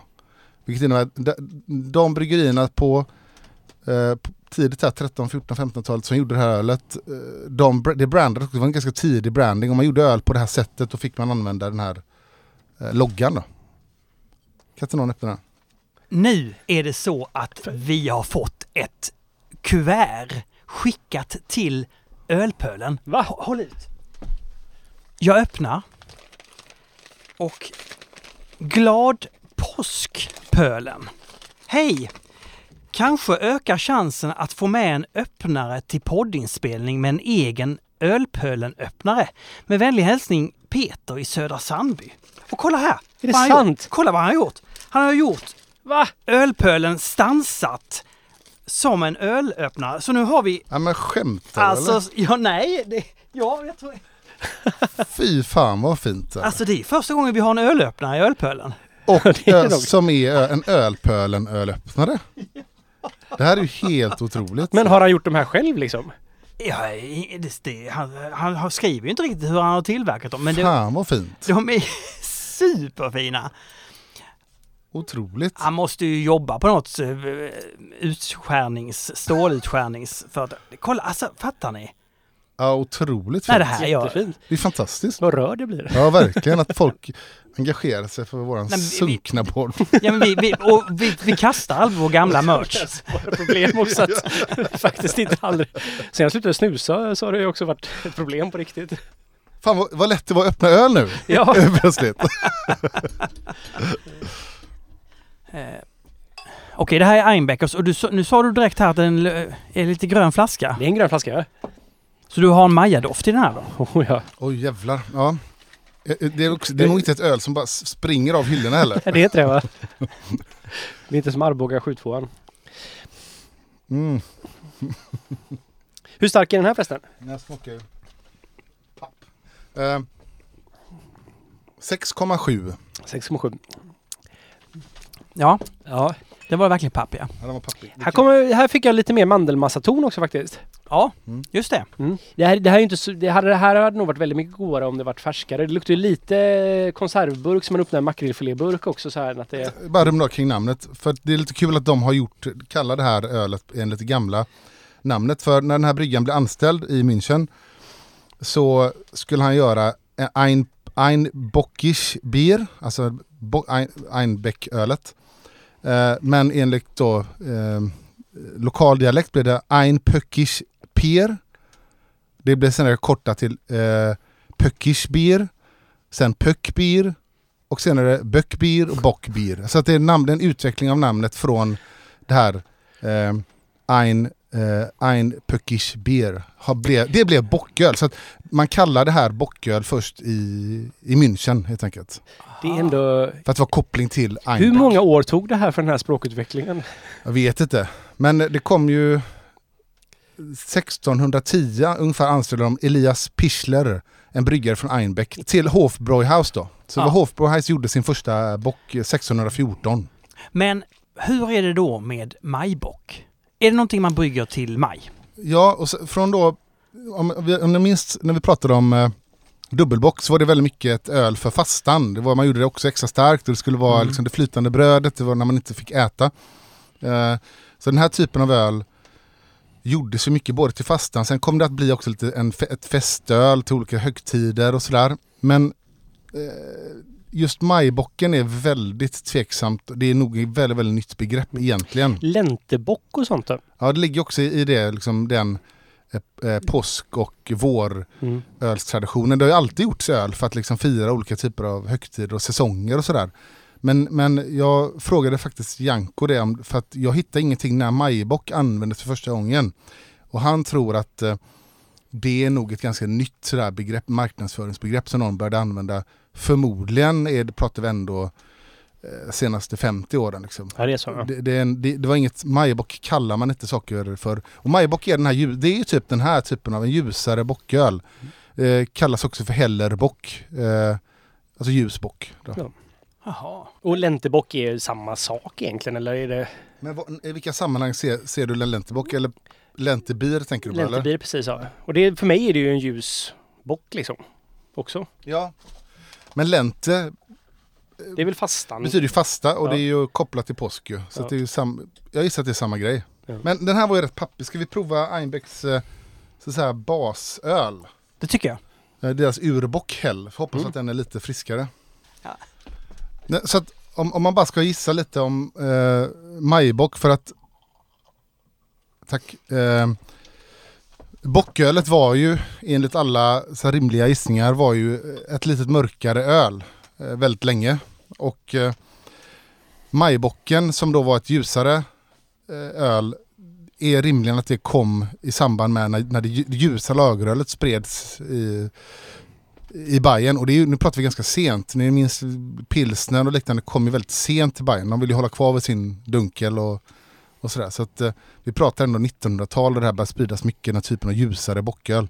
Det här var ju väldigt gott. Mycket bättre än den förra. Mm. Det är, det är väldigt, ty- väldigt tyskt i smaken. Det är, det är mycket malt. Det är mycket... Men det, och vi, det funkar ju med lite högre alkohol, allt malt. Den här har ju stått kort, kortare på hyllan i alla fall, för den har ju mycket mindre oxideringstoner, ja. Plus att den har mycket mindre skunkighet också. Och jag får säga, ja, det här är ju precis vad jag vill ha i en, den här typen av öl. Att man, den, den, den sticker iväg lite grann. Ja. Fast under en väldigt strama... Ja. Det blir liksom så här, det blir lite belgiskt på ett sätt. Liksom, på ett gött sätt. Att mm. så här, det blir spännande smaker. För tysk öl kan ju annars vara... Så här, det kan vara jättemaltfokuserat med dunkel och ja. Dubbelbock och såna grejer. Men det är också som gör att ja, det är precis, bra. Liksom. Att det, är så här, det finns en liten nästan oren ton i det. Så ja, gör det fattar. Intressant liksom. Mm. Men hur, vad skulle du säga Olle då? Man ska brygga den här typen av... majbock, hellebock, vad ska man tänka? Jag har liksom. funderat på det, för jag har ju velat släppa en bock, en ljusbock med hellebock som en, ja, men typ påsköl liksom. Mm. Eh, det hade passat väldigt. Det är också en bra öl precis när det är så här. Tänk om man skulle sitta på en kall utservering, så kanske man vill ha någonting som ändå är lite eldigt. Ja. Att det är en väldigt bra våröl faktiskt. Eh, men jag har varit lite rädd, och det är så här, jag, jag kommer ihåg första gången jag så här eh, det är ju så här öl som jag kanske aldrig riktigt har. Det är, det är en öl som jag upptäckt på nytt, kan man säga. Okej. Okay. På senare, att ja. jag, så här, att jag faktiskt ser jag att det finns en hellerbock liksom, så tar jag den. För att man nästan aldrig ser det? Nej, precis. Men så här, och tidigare så skippar jag den helt och hållet. Liksom, att jag ja. var inte alls intresserad av det. Och det beror lite på att när vi installerade bryggverket, så var eh, han som var installatören är ju en, han utbildad bryggmästare, gått på Varnstefanskolan, ja. jätteduktig. Och för han då var ju höjden av tysk bryggkonst var just ljusbock. Liksom. Mm-hmm. För han tyckte att så här, det här är... För du är så farligt nära någonting som kan bli fel. Liksom. fel mm. Men du är samtidigt så... Det kan vara så gott om det blir rätt. Ja, och att han sa att det är svårt som fan. Mm. Och han pratade om att det var väldigt komplicerade mäskscheman väldigt ofta i de här typen av öl. Kanske inte dekoktionsmäskning, men att man gick upp och ner i temperatur ganska mycket. Att man till och med mm. kanske började högt och gick ner. Okay. Och det roliga så här, jag tyckte det här lät bogus liksom. Det här ja, typ så här. Sen så pratade jag med Hampus som jobbar på Remmalöv. Mm. De gjorde en eh, majbock tror jag det var, i ett samarbete med ett tyskt ganska traditionellt bryggeri. Ja. Och eh, också då beskrev att det var en väldigt komplicerad mäskschema som oh, till hela. Jag funderar på om det kanske är lite av hemligheten till att bevara, ha kontrollen över eh, ja, de här typen av smakerna. Man vill att det ska sticka iväg lite grann, mm. men du vill inte att det ska sticka iväg för mycket. Och... Men jag tror att absolut traditionellt har ju dekorationsmässigt det varit väldigt naturligt också till den här typen av öl. Mm. För att få fram någon maltighet, eller maltigheten. Och... Ja. Och framförallt att bara brygga, liksom, om malten var sämre förr i tiden så mm. att man skulle upp i alkohol och få ut mer socker mm. av malten så fick man nog kanske... Man fick anstränga sig på bryggverket lite grann. Ja. Så det är så här, men och jag har varit lite rädd för jag vet inte, vi kan ju bara brygga infusionsmäskning. Jag har lite känt så här varje gång att så här, jag tittar på det här och gör lite efterforskningar och tänker på hur man ska då göra ett recept för det här. Så jag har alltid landat i att så här, fan jag vet inte om det kommer bli bra. Okay. Jag vet, jag vet inte hur jag skulle göra det här tillräckligt bra för att det skulle vara värt att brygga ölen. Lite så har jag tänkt. Kan vi inte testa någon dag? Jag är beredd att jobba gratis en dag. Vi testar och förbereder för en dekoktions, de, dekorationsmäska. Det kan du ändå göra om du jobbar dig. Eller för över det. Ja, vi måste reparera vår eh, externa pump då i sådana fall. Den ja. är trasig just nu. Ja. Men eh, det, det är klart det går. Ja. Det är klart det går. Gör det. Fast fortfarande svårt för jag skulle säga att det är det är så lätt i och med att vi har vårt eh, eh, jag är rädd att man skulle bränna malten. Mm, okay. Det kanske går om man pumpar. Jag vet inte om våran pumpa skulle klara av att pumpa så tjock mäsk nämligen mm. i bryggverket, i kokaren. Ingen kanske, en fegis. Eh, nej, men nu kanske du absolut vill göra det på O O. Men det finns säkert ett och annat bryggeri som kan skicka in en liten inbjudan till dig. Är det så? Nej, det vet jag inte. Men skulle det här vara nästa ölpölnöl? Skulle Mellerud göra en... Ja, Mell, Mellerud, ja, ja. ölpölnöl, en, en ja. majbock. Mm. Men eh, ska vi göra, inte göra den i Tyskland då, i München? En, en riktig alkisöl alltså. Vi bjuder hit en sån åttiofem år gammal bryggmästare från Tyskland som skulle sitta i en rullator bredvid Olle och titta när han brygger. Så är det collab. Men jag måste säga att jag tycker att den här var väldigt god. Ja. Det här är... Um... Detta är väl lite det, det, det är väl liksom någonstans deras så här, grundöl för deras ljusa bock. Mm. Eh, Einbecker urbock finns på bolaget. Urbock Hell. Nej men som det, det du frågade förut Martin, sen, sen för senare så kommer kopplingen till bo, bock, alltså djuret och sådär. Mm. Och blivit en jätteviktig sak. Och när det kommer till dubbelbock och sånt så ska alla sluta på ator och celebrator och mm. kulminator. Men vi började ju det här med att säga att det här är en tråkig ölstil. Det verkar ju ändå vara en jäkligt populär ölstil om man nu tänker på lite starkare svenska lageröl.